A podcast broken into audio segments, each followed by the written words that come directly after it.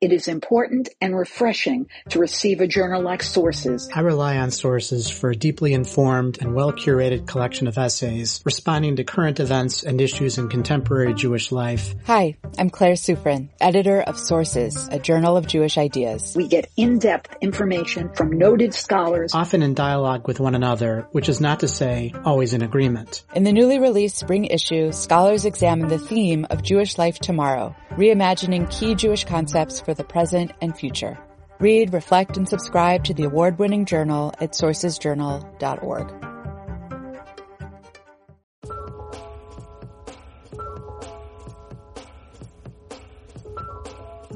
Okay, hi everyone. Welcome to Identity Crisis, a show about news and ideas from the Shalom Hartman Institute. I'm Yehuda Kurtzer, president of Shalom Hartman Institute North America. We're recording this morning on Thursday, July 16th, 2020. And I want to just mention that we're also recording as part of All Together Now, the Shalom Hartman Institute's summer festival of Jewish learning, Jewish ideas for this moment. We've had thousands of people joining with the Hartman Institute in learning uh, together actually from around the world. Uh, it's been a quite a rich experience and I'm, I'm glad to have a live studio audience today for our podcast recording. I'm joined today by our first returning guest at the an Identity Crisis podcast. Uh, one of my one of my colleagues at the Shalom Hartman Institute, Dr. Rivka Press Schwartz, also associate principal at SAR High School. Probably most of the time you introduce yourself with the reverse of those affiliations, but I guess when you're in Hartman land, the Hartman affiliation comes first. Uh, and we'll be joined a little bit later on as well by uh, by Anshel Pfeffer, a senior correspondent and columnist for Haaretz. And the reason for for this conversation with both uh, a scholar of uh, of American history and as well as American Judaism in America, as well as a senior Israeli correspondent, is because I have this sense, uh, this feeling that utopianism is kind of back in the news in an interesting way, and it kind of feels like it's in the water right now uh, as America reckons with with its moment of uh, another racial justice moment, a reckoning for, for Americans and American history, and a, and a wide conversation that has emerged in different sides of the political aisle about what America needs to do in order to reset its story. And um, as we'll explore later on, uh, it's in the water as well in conversations around the Israeli-Palestinian conflict, the future of the resolution of that conflict, and, and imaginations about what Israel might have been uh, and is not. So first of all, Rivka, I just I'm curious whether you also feel that the whole conversation about utopia um, is also in the water. Do you think that's a fair read? And uh, and then we can kind of jump into a little bit of what's going on in America right now that's prompting a rethinking of the whole question of of America as an ideal place or or the opposite thereof. First of all, I'm honored to hear that I'm uh, the podcast's first returning guest. I'm not sure about the question of utopia, but certainly it does seem like there's a moment right now in the United States where many people feel like things that have been very deeply wrong about this country for a very long time, there is an opportunity to fix or address or get right. Many people have pointed this out that if you read James Baldwin's essays from the 1960s or the Kerner Commission report from the 1960s or reports that have been written even earlier, many of these complaints are not new at all. These issues, these problems are not new at all. They were not unknown, but there seems now perhaps to be a window opening to address them. So, in that sense, the sense that we might actually be able to come out of this in some way building a more perfect union, I think that's felt very strongly right now. So, uh, First of all, I, I kind of want to try to figure out why. I, I, I don't want to credit too much to the pandemic. I think there's a little bit of um, I think it's a little bit overblown of the the idea that people were cooped up indoors and therefore the opportunity to go out and protest was like uh, in some ways liberating. What what do you think actually is happening in America? And it's not and it can't just be the murder of George Floyd because we've had similar episodes and incidents like this for uh, all of American history. So what is it that actually is is creating this kind of interesting pivot? Because I agree with you, there's a moment here and there's reckoning, and there are more people engaged with or open to that reckoning with American history than there seem to have been for at least 50 years. So what do you think has actually changed uh, in in this American moment that's making this possible? So I think the interesting question, of course, to ask is what's changed for white Americans or for non-black Americans? Because as you've said, black Americans have tried to demand this kind of reckoning after the murder of Trayvon Martin and after the murder of Mike Brown and after and after, and uh, didn't necessarily get where they wanted to get with that. And if you have been to the Black Lives Matter protests that have been going on since Memorial Day weekend, one of the things you've seen is enormous numbers of people who are not black at those protests. Uh, Americans across all racial, color, ethnic, whatever it is, lines who feel moved in this moment to come out. So, what moves them? I'm not sure that my thoughts about this are worth particularly more than anyone else's. I'm not sure that I have any deep insights, but I will tell you a couple of things that seem to me um, to be in play here. I do think that the, the possibility and availability of cell phone videos changes things. Even the death of Michael Brown, who was killed, I said murdered before, but it's actually a little bit more complicated than that because the the initial claims that Brown had his hands up and was saying hands up, don't shoot when the officer shot him. The officer claimed that he was going for his gun. The autopsy, there were dueling autopsy reports. So there's a kind of ambiguity that lets somebody say, oh, Mike Brown was a teenager grabbing for the officer's gun, so of course he shot him. That's just a few years ago, but we didn't have video of, of the actual killing we all watched somebody murder George Floyd while people said, You are murdering him. And he said, You are killing me. And the officer went on killing him. Many of us have knelt in the street for eight minutes and 46 seconds and seen just how long a time that is to keep doing what you're doing while someone's telling you it's killing somebody. So there's an element of this. The Supreme Court, in one of its cases, uses the term shocks the conscience. There's an element to this that is a shocking the conscience element. I also have to say that I don't think it's irrelevant that this is happening three and a half years into a Trump administration. One of the things that people often say about Trump and his administration, both as a as a criticism but also as a praise, is that he says the quiet part's loud. There are no dog whistles. He says straight out what he means. There are no subtle hints about race or coded appeals to racial whatever it is. The racial appeals are out there very frankly, and there might have been white Americans who were willing to not know what those dog whistles meant or what the coded racial appeals meant, who can't not know what some of the more frank statements. When Trump says to police officers, rough up suspects, that means rough up suspects. He did say that to a, a gathering of police officers. Uh, when, when the Department of Justice, which had been investigating racial discrimination in policing, stands down from discriminating, from investigating racial discrimination in policing. So maybe it's a little bit more undeniable for white Americans what it is that's going on here in a way that maybe demands something different of us. I wonder whether there are other aspects of the of the Trump administration that play into this as well. The very language that the Trump administration uses and the whole public policy approach, the "Make America Great Again" vision, suggests that there is some great story of America that we want to reacquaint ourselves with, a kind of reactionary nostalgia for some version of America that actually many of us think would be a much worse America, certainly was for Jews and certainly was for black people.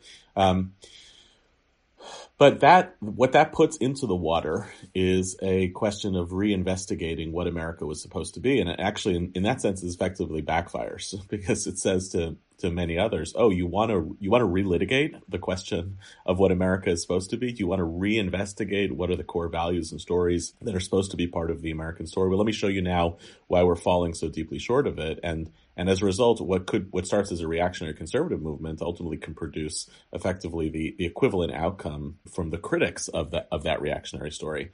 And, and let me just add to that. I also wonder whether there's you know, you you hear that there's a current of this in Jewish messianic thinking, which says, well, there's two ways to bring about the transformation of the world. One of them is to try to perfect the world, and the other is to try to basically break it completely. And until it's completely broken and completely shattered, you're not going to be able to put the pieces back there, back together again. So I, I also wonder whether part of what's happened is the Trump administration is in some ways nihilistic about American bureaucracy, has dismantled many aspects of American governance on purpose. It's it's clear it's part of the plan. Uh, the whole critique of the deep state. I wonder whether some of what's happened is a kind of bipartisan embrace of a story of a certain type of brokenness, which which then prompts the possibility of a redesign uh, of the of the totality of this project. Do you think either of those are are theories that hold water in this moment?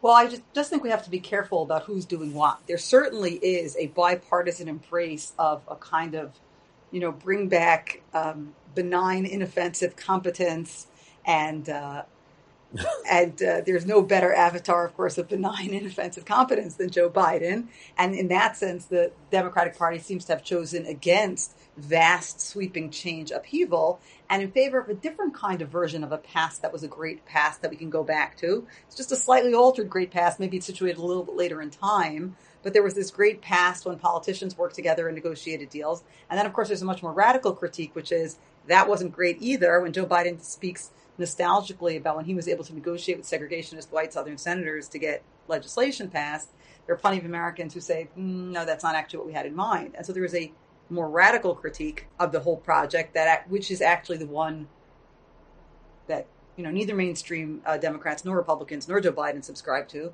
but that certainly some of the radicals subscribe to, which is that this country is rotten from the beginning, rotten to the core, maybe irredeemable as a project and needs to be blown up. Um, for four Sundays in a row, my children and I went to a local neighborhood uh, protest march for Black Lives in Washington Heights and Upper Manhattan, where we live. And it was really interesting to watch how that changed over the four weeks. For the first two weeks, it was run by a middle aged um, local man who had just decided to organize it on his own and didn't know who would turn out. And the tone of it was deeply personal, deeply situated in the neighborhood, and also deeply optimistic, including about the police and the possibility of police change. And then in the third week, a group of much younger activist teenagers came to the protest. I'm not sure from where. And the rhetoric completely changed. And they objected to the middle aged organizer carrying an American flag, which he had done at the protest each of the preceding weeks. And you watch that play out in the rhetoric of their speaking. And I was actually standing there in real time saying to myself, I feel much more uncomfortable here than I did. Why is that? What does that mean? What is that worth? Maybe it doesn't matter, right? Maybe my discomfort doesn't matter in this moment. So there's a sense in which there are different nostalgias operating here in terms of what you want to go back to. And then there are the people who say, none of those nostalgias, we have to really completely reinvent this. And some of those, uh, you know, some of those people are making much more radical critiques of the whole enterprise from the beginning. So I want to explore with you a little bit what it means for American Jews to be in relationship to this reckoning, uh, especially white and white passing American Jews who have uh, told a certain story about America, one that has been uh, optimis- optimistic in its nature, uh, almost uh, utopian. Uh, in terms of the experience that American Jews ascribe to at least American values. Let me play out a, a hypothesis with you, and you can tell me what you think. So there's a whole strain of um, of black literary thought called Afro-pessimism. And Afro-pessimism argues that as blackness is constructed as an identity, as the antithesis to whiteness, it is basically irredeemable. And that the only way to actually bring about some version of racial justice is by tearing apart the very infrastructure that constructs blackness to begin with. And certain Afro-pessimistic thinkers means that means will say that means exodus from America, but most of them will say the whole project is kind of laced in with uh, racial injustice and the construction of blackness that's basically irredeemable. I feel like that some of that narrative has emerged as being um, stronger. That says, don't tell me that America is just has been struggling for something and failing. That the whole construct of this project needs to be uh, needs to be readdressed. The problem I think is unique for American Jews in this story is that I think American Jews have not been Afro pessimistic about the American project. If anything, I think American Jews have been uh, historically throughout the 20th century, m- in many ways the greatest idealists about the American promise, going back to Lazarus and Brandeis and, and onwards of this story that America, as Brandeis says, makes real the brotherhood of man. Never have the Jews found a country so in line with our values as the American story. And what, uh, what the tension that I think it, it feels it creates for, I would say for me, for many Jews and Jewish communities that I know is, do I have to let go of that vision or promise of America to actually make sense of what America actually is? And doesn't that actually create for American Jews a deep cognitive dissonance in um, in this story that has actually been one of profound at homeness for American Jews? There's a significant emerging generation gap between the American Jews over the generations who believe that they were of the greatest generation, that that fueled, that's like how we, we kind of made it. We're part of that progressive story. Oh, of course, there's always been racial injustice, but basically the, our country is committed to justice and democracy. So what happens to the American Jewish psyche if, um, if this story turns out to not have been the optimistic, progressive version of politics and history that, that I think for, was critical for American Jews in our in our self understanding. Yeah, I think the first step of that sometimes is that American Jews don't even know, maybe don't choose to know, or don't allow themselves to know, or maybe just don't even know that someone else's American story is so wildly different than their own. I've been quoting, I, I, don't know if this is original to David Foster Wallace, but in a commencement address he gave in 2005, um, he tells the following story. Two young fish are swimming through the ocean, they meet an older fish. And the older fish passing them says, Boys, how's the water? And the two younger fish keep on swimming, and one of them turns to the other one and says, water? What the hell is water? Um, so being able to see our own water is so important here. And it is absolutely true. Our experience, my own familial experience as Eastern European Ashkenazi Jews coming here is one of opportunity and acceptance and making it and all those other things and achieving success and eventually becoming welcome and, and, and being at home. And the first thing I have to know is that that's not the story, that's my story, and someone else has a different story. And that goes back to what you were talking about, But when we start to raise the question of going back to some mythic past and talking about our history, and we start talking about our history, I'm not quite sure exactly why, since this year is the 99th anniversary, not the 100th anniversary, but all of a sudden this year there's been an explosion of talk about the Tulsa race riot in Oklahoma in 1921 and which was then only heightened when Trump decided to take his first, uh, you know, post-COVID reopening rally to Tulsa but an enormous amount of discussion and literal excavation of mass grave, enormous amount of discussion and literal excavation of a story in American history that many people were not familiar with, and that Jewish Americans have to somehow say our water is not everyone's water, and we have to know that. Which then gets to your second question of okay, I know that. Can I still hold on to some sort of optimistic story about America, some kind of believing in those American values, or am I really pushed by that knowledge to sign on for that much more pessimistic view. I would say separate from my identity as a Jewish person, except I'm not sure that anything really operates separate from anything else. But in my identity as an American history teacher, as a student of and a teacher of American history, I've thought about this for a very, very long time. I, I, I really I know a lot about all the bad stuff. I do. I teach a lot about all the bad stuff. I personally retain that sense of optimism. I would call myself an American patriot, even though that's a you know a, a loaded way to refer to oneself, um, perhaps and I think I got some insight into that. I'm, I'm, part of a part of an undertaking called Civic Spirit, which is an organization that seeks to bring civics education into religious schools.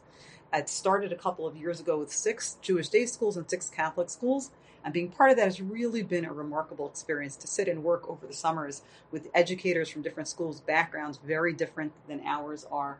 So I spent a couple of summers working with this cohort of uh, Catholic school educators, and one of them was a man named Petrus Fortune. Petrus is Haitian American, so he himself is both black and an immigrant, and he teaches students in a Catholic school, many of whom are black and Hispanic, many of whom are lower socioeconomic status, many of whom are first generation. And we, we got to this conversation of how do you teach all men are created equal, written by the slave owner Thomas Jefferson.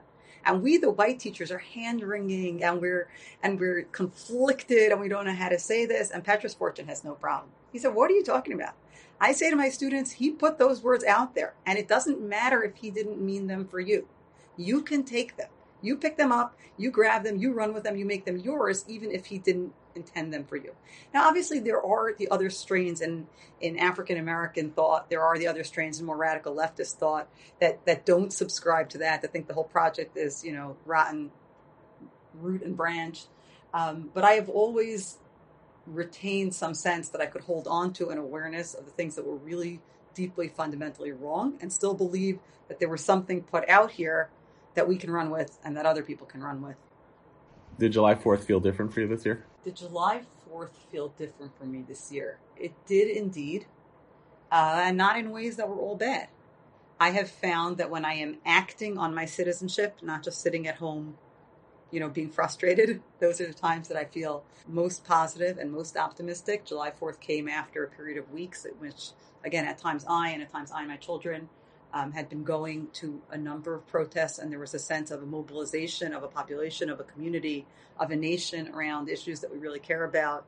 I mean, it also felt different because I'd been listening to what sounded like artillery explosions in my neighborhood every night for a week before. I'm not quite sure what that was about. But I took my kids out to watch the fire. You didn't have to go anyplace to watch the fireworks. The fireworks were exploding all around us. I took my kids out on Shabbos afternoon to uh, watch the fireworks that were being, you know, blown up down the block. It felt different, obviously, because there's a lot to be worried about and upset about. We don't have to recapitulate all of that, but different also because here's a chance to actually start to do that work. Uh, I'm also curious, Rivka, and then I want to I want to bring uh, Anshel into this conversation uh, as well to talk a little bit about this uh, the story as relates to how American Jews see Israel. I'm also curious whether uh, whether you've seen a change in teaching high school students for for quite some time in terms of their uh, what you saw maybe 10 years ago among your high school students and what you see today, and what we can anticipate. You know, and anyone who grows up in a story is going to inherit aspects of the story, and then at a various at a, at a developmental moment is going to resist pieces of that story and is also privy to a version of that story that's unique to their own generation. So there's a reason why my grandparents, you know, my grandparents, my grandfather fought in World War II um, for the as an American GI. There's a reason why his story of America made sense to him at his particular time and why my kid's version of that story is different. But what are we going to see in terms of a generational change of American Jewish kids in terms of their embrace of or rejection of the story of America as um, as it's as, as it may have been true for their parents or grandparents. My students once were much more naive about this complicated, painful, and ugly story of America. And when I would show it to them, they had a hard time believing that what I was showing them was true. Alexander Stephens was the vice president of the Confederacy. He gave a speech called the Cornerstone Speech, which says that the cornerstone of our society is the idea that black people are inferior to white people and are meant to be slaves. You can go look it up. You can go read the speech. I once gave it to my students on a test as an unseen text. They had never read it before. I gave them an excerpt of the Cornerstone speech to read, and I asked them to interpret or analyze it. A student of mine didn't believe that was an actual historical text. I had to have made it up. Even though they had learned about the Civil War and they had learned about the Confederacy and they had learned about slavery, but somehow such a bold statement of racist sentiment seemed impossible for them to believe in a way that I think students now find that very possible to believe. They have a much they, they have a much more nuanced or complicated or painful understanding of American history uh, in a way that they're not shocked when I show them some things. I mean, they still may sometimes be shocked, but I think they're less shocked when I show them some things than students were 10 years ago, where they really had a hard time um, believing the realities of this country, the historical realities of this country. Uh, I, I get much less no, no, the Confederacy was fought about states' rights kind of thing. There's much more of a sense that that was a particular historical narrative constructed in a time, deployed for a reason, doesn't stand up to historical scrutiny. And I think our students have much more of, a, of an awareness and exposure to that. The question about their American Jewish narratives, I think, is very complicated. Um, and there is a whole way in which the Israel story layers into this. There certainly is a sense that aligning oneself politically with the lefter side of the spectrum carries implications for how one thinks about Israel and one's Zionism. And that I think makes some, maybe many of my students less comfortable, both with certain ways of thinking and being, and also in certain spaces, with certain groups, with certain groups of, of thinkers and, and actors than they otherwise might be, uh, because they see them as being, at best, unsympathetic and maybe very actively hostile to the way my students experience their own Zionism and their own love of Israel. We'll talk to Anshel Pfeffer in a moment um, and try to unpack this a little bit more about the correlations between the sense of uh, despair and disappointment in the American project and the therefore need for a totally different kind of radical politics to unmake or remake what that project was meant to be. And a similar conversation that uh, that's taking place by American Jews around around the state of Israel, and and there one of the biggest gaps that emerges is whether American Jews desire to see the state of Israel be a totally different project is at all consistent with what either Israelis or Palestinians want uh, with respect to that story. And that's why, I mean, that's kind of why I, we started where we started in terms of the, the work of storytelling, because there are times at which storytelling prompts and precipitates a certain politics. And there's sometimes the storytelling, I think it has nothing to do with whether or not that version of the world is actually going to become something or whether there's actually a political plan for the world but it, because we, we live in the world through our stories, uh, and our narratives actually wind up being really essential uh, features of our identity also. Our doors are open and we're ready for the summer. That means you can sign up for conversations, lectures, and electives at the Hartman Institute's Month of Learning. All together now, Jewish Ideas for this moment. You can register for the program and sign up for events at bit.ly slash Hartman Summer.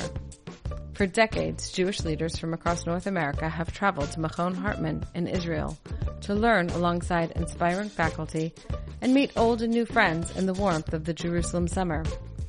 This year we won't be able to gather in Jerusalem, but we have opened the doors of our Beit Midrash and have invited everyone inside free of charge. All Together Now is a month-long celebration of ideas from the Shalom Hartman Institute. Join hundreds of Jewish leaders between June 29th and July 23rd as over 60 of our scholars from Israel and North America address the moral and theological questions facing us at this moment of crisis and opportunity. Are you registered? Have you signed up for your sessions yet? Just go to bit.ly slash Hartman Summer and register for free. But hurry because some sessions have limited space.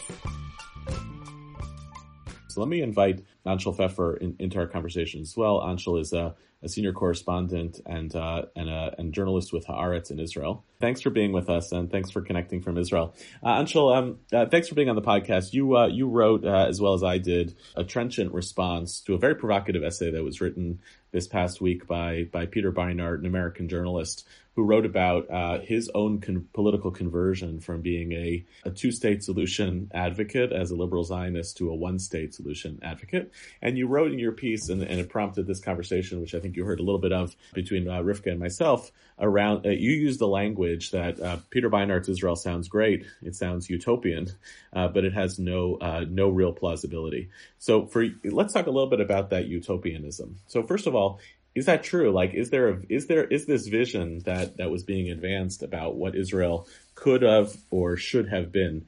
Is it actually a, a version of Israel that you would want to live in? And then I, I'd love for you to unpack for our listeners a little bit the problematics of what it means to advance a vision for Israel when it actually has no electoral plausibility.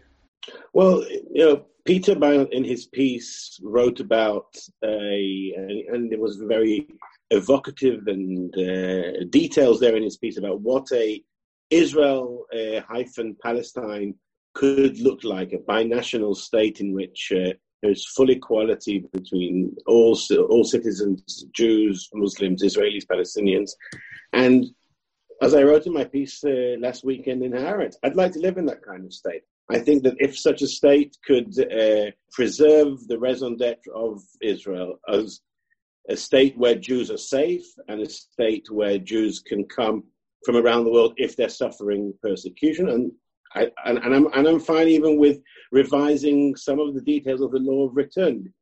Jews arriving in Israel do not necessarily need to have full citizenship immediately as they have today. We can, we can talk about changing the law of return as long as the principle that Israel is a haven, is a safe place for Jews who are being persecuted anywhere in the world to, to come to and, and be safe in, then yeah, then I'm, I'm willing to accept this as a binational state if, if it can indeed remain safe and secure for all its citizens. And, and, and this certainly solves the, the, the issue that we both have a, a, a, massive problem with the issue that there are currently millions of Palestinians without rights, which Israel, Israel is controlling their fate. So yes, I would like to live in Peter Beinart's Israel hyphen Palestine if there was a way in which this could come into being. But sadly, right now there isn't such a way, and therefore it's a utopia. And uh, my main objection to Beinart's essay wasn't the binational state he was proposing, because, like I said, I, would be willing to live in such a state. But it was he was having a conversation in a very, very what I think is a very small uh, section, both of American Jewry, but also with but also with the Palestinians. He, he made a big issue, and he's been doing so ever since. Uh, on Twitter, ever since his, his piece came out about how important it is to listen to the Palestinians and to engage with the Palestinians, I totally agree.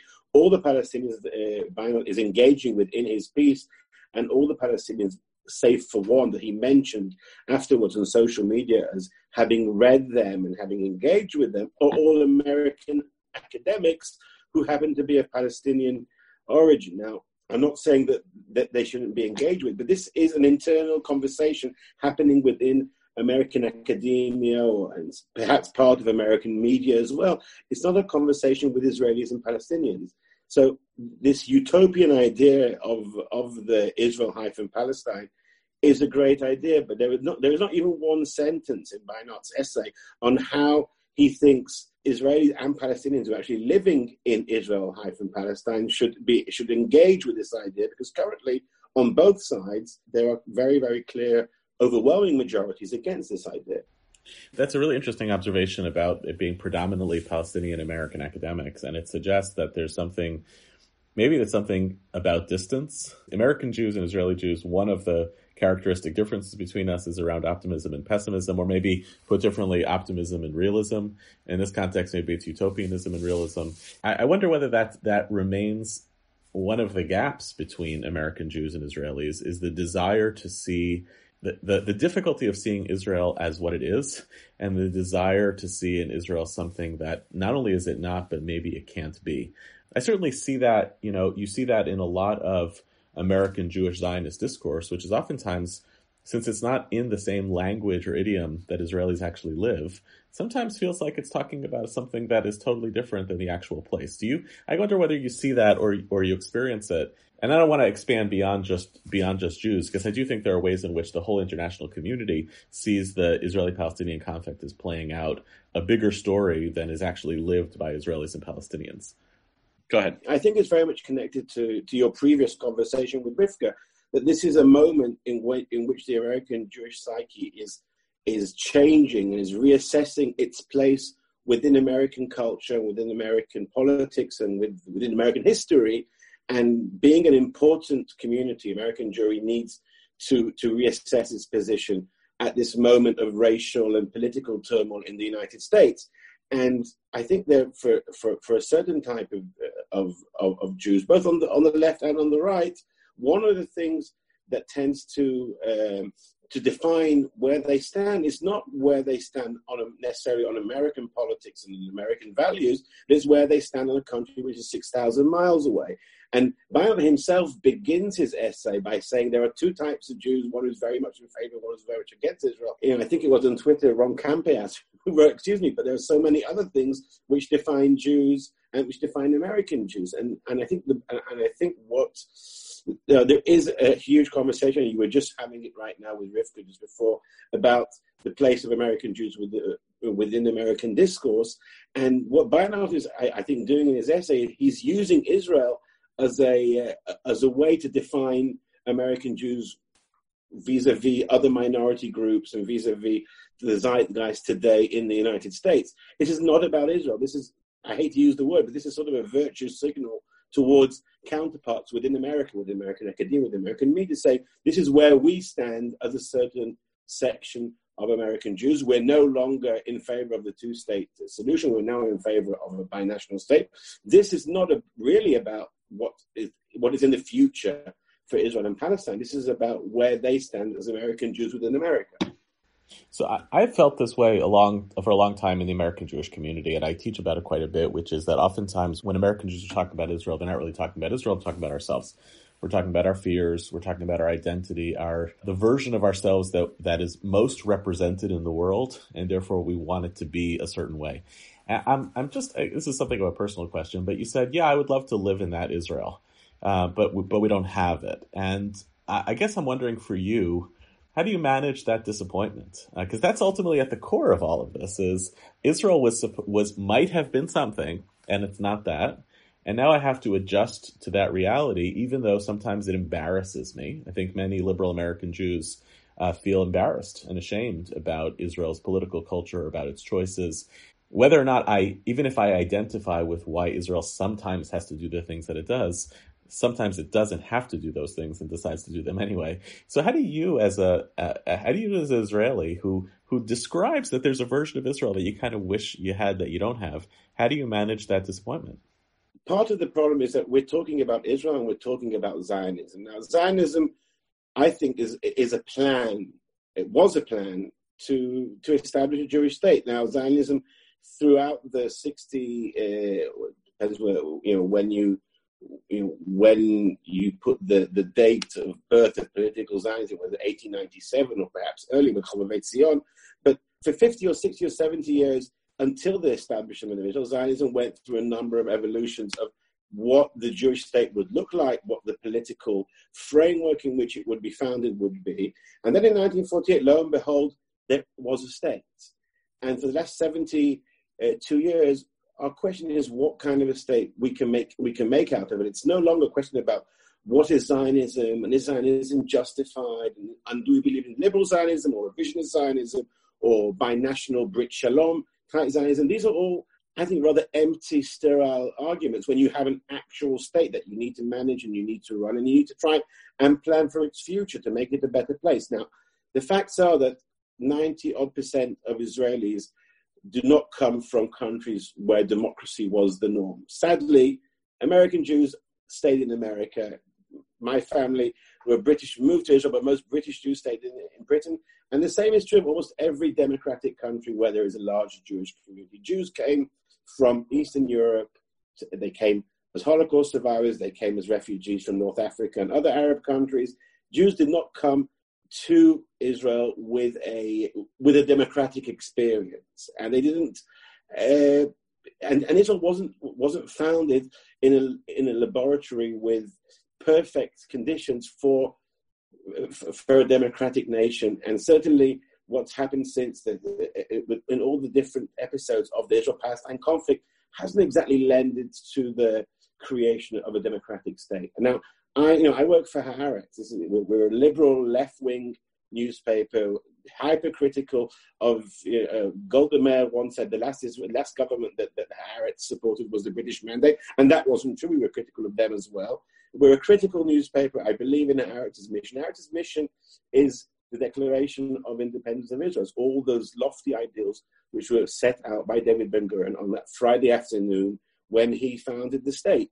Now, those are the ideals, and we're still far from we're still very far from, from reaching them, but it's a work in progress. And I don't think that anybody uh, could have expected in 1948 that Israel would never have a military coup and would, would continue holding a democratic and transparent elections. Now, that doesn't mean that I'm disregarding for one moment the fact that Israel does a lot of bad things, a lot of what you call embarrassing things. But I assume as an American, you're pretty embarrassed by your own country quite often, certainly in the last three and a half years.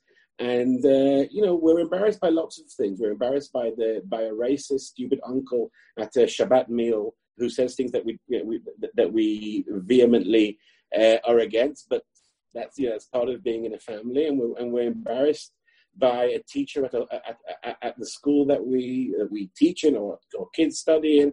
We're, we're embarrassed by by a guy being boorish in, in our school.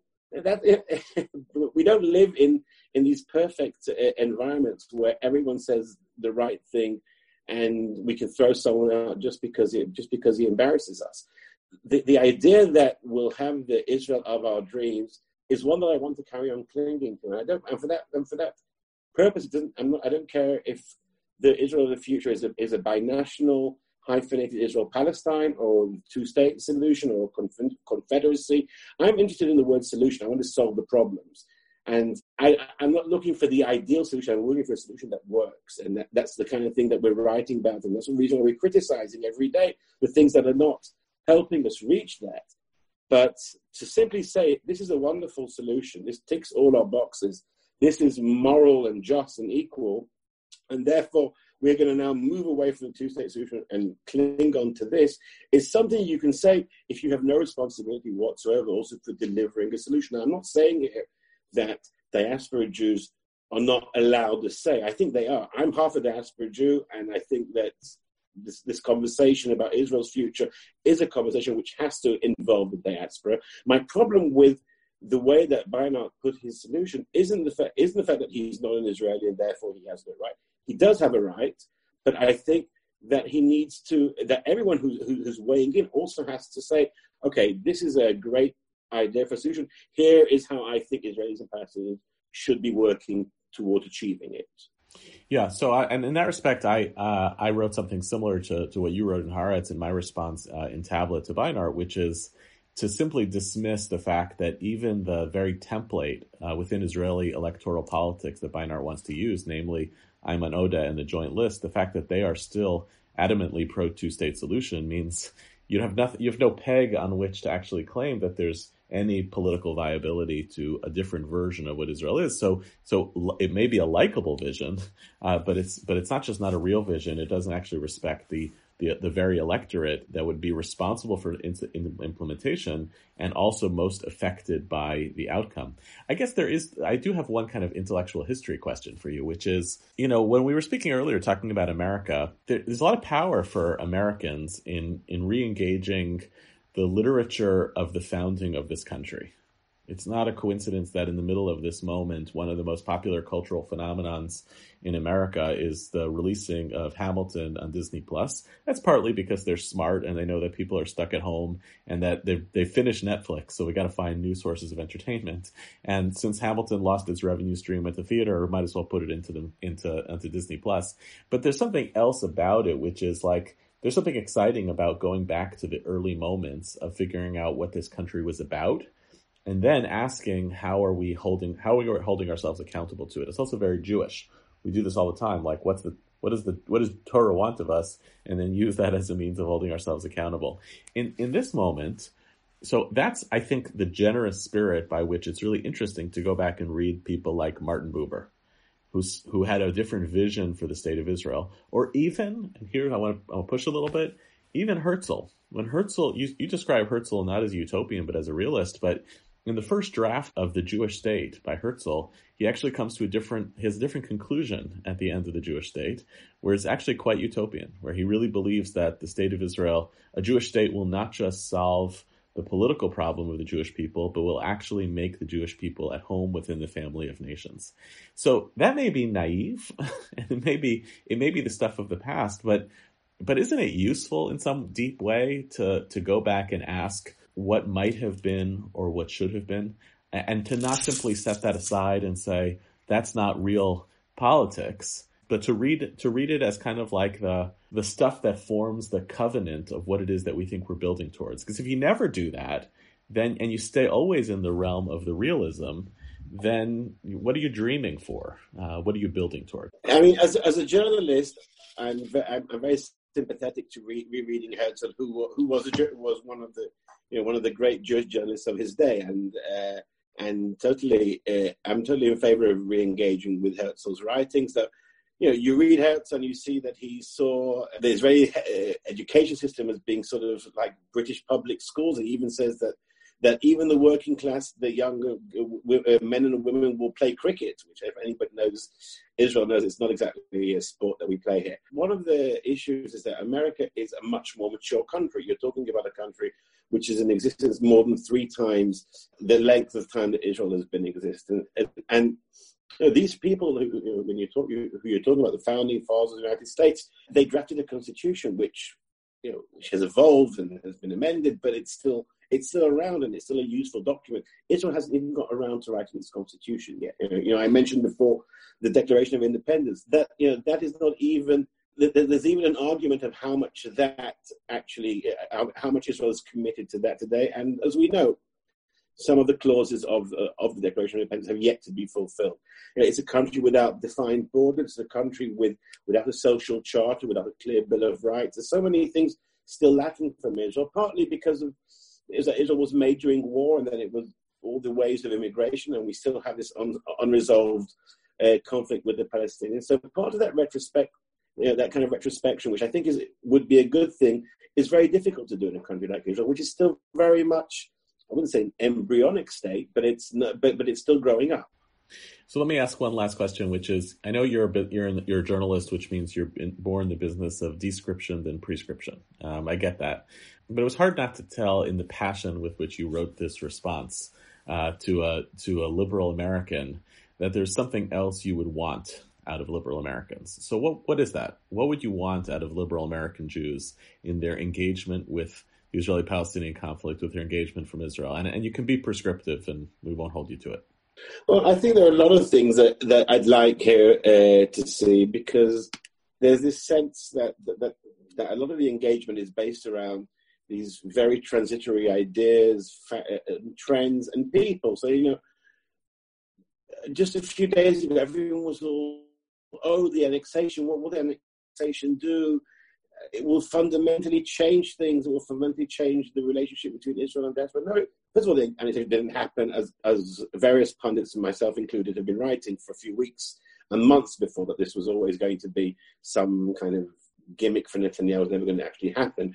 But the idea that, that there's going to be some one event or one personality coming along and changing fundamentally everything, I think is something that American, you know, liberal American Jews can, you know, take a step back and think these, you know, a lot of these trends, a lot of these these developments take time. There's, there's not one person who's going to come along and change it. I remember when American Jews, liberal American Jews, were waiting for Tzipi Livni. This, had this whole idea that Tzipi Livni would be prime minister. She's some sensible liberal woman who will change everything. And then they fell in love with someone like Stav Shaffir and uh, various other personalities. And, and, and, I'm sure both of us remember the day when they thought that Benjamin Netanyahu was this actually a liberal who, or sort of a liberal who would, would very much change the way Israel works and he would make it more of an American style state. And Netanyahu is, a, is, is in many ways an American style politician, but certainly not something that liberals want.